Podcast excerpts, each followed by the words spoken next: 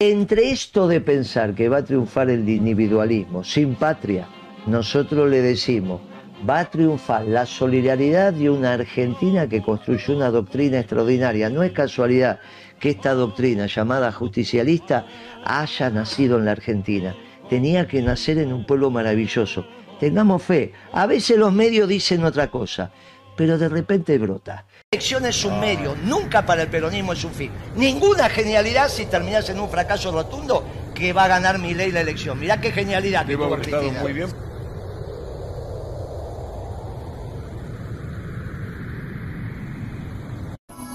Estoy yendo, estoy yendo, estoy yendo, estoy yendo.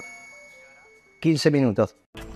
Esto que está diciendo es una barbaridad, porque ellos podrían pagar la deuda tomando otras medidas sin lastimar al pueblo. Claro que para eso tienen que tener otra concepción. Y bueno, ese es el debate político. No es cierto que la disciplina diga para resolver los temas de la Argentina primero hay que sufrir. Eso es un tango, que puede ser así o no, y como hecho poético lo podés tomar o no, primero hay que sufrir, después no Sí, sé. después a- amar, después partir, Bueno, qué sé yo. Pero en economía no es No. así, no es que primero. La economía se estudia y se ejerce para que vos seas feliz. Nosotros los justicialistas utilizamos el concepto de la solidaridad. Nosotros creemos, creemos en un esquema económico solidario.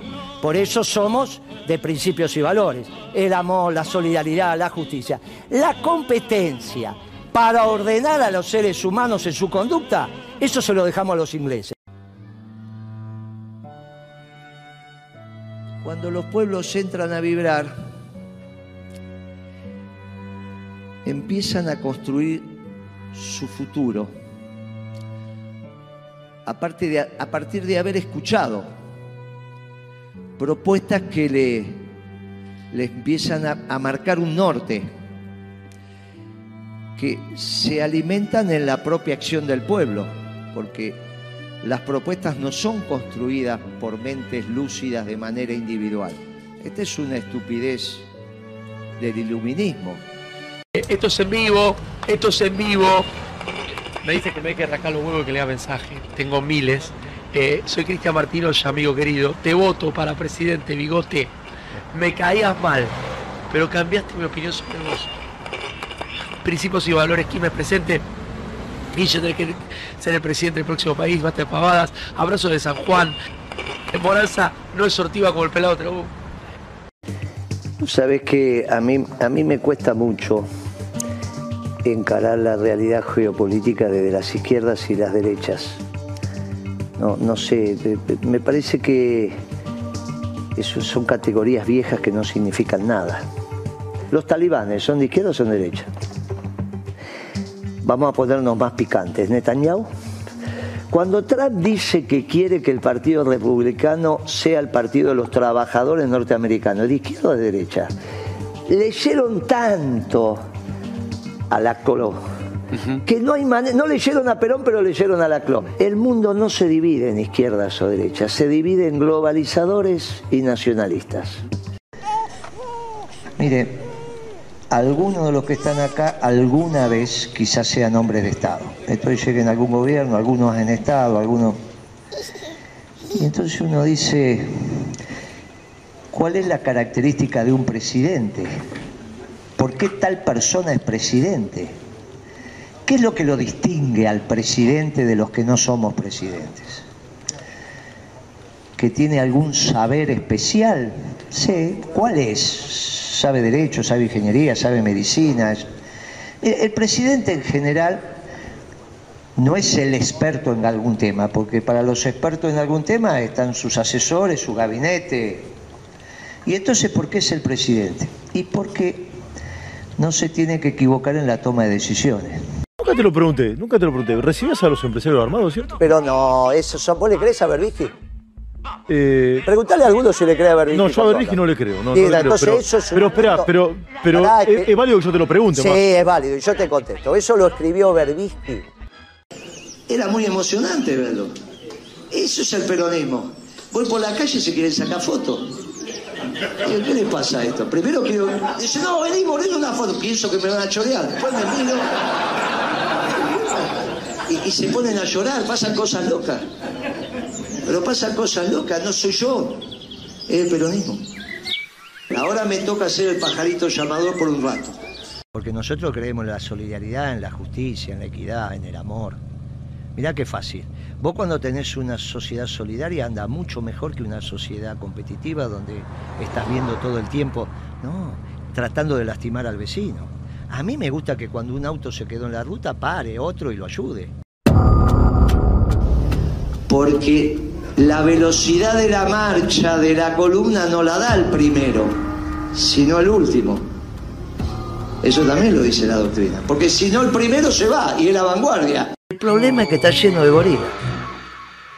¿Me entendiste? Pero Navarro gorila también. Pero ni estoy hablando de Navarro. no, pero yo lo que el digo. El problema es que está lleno de gorilas. De conducta gorila. ¿Pueden cambiar? Y capaz que sí.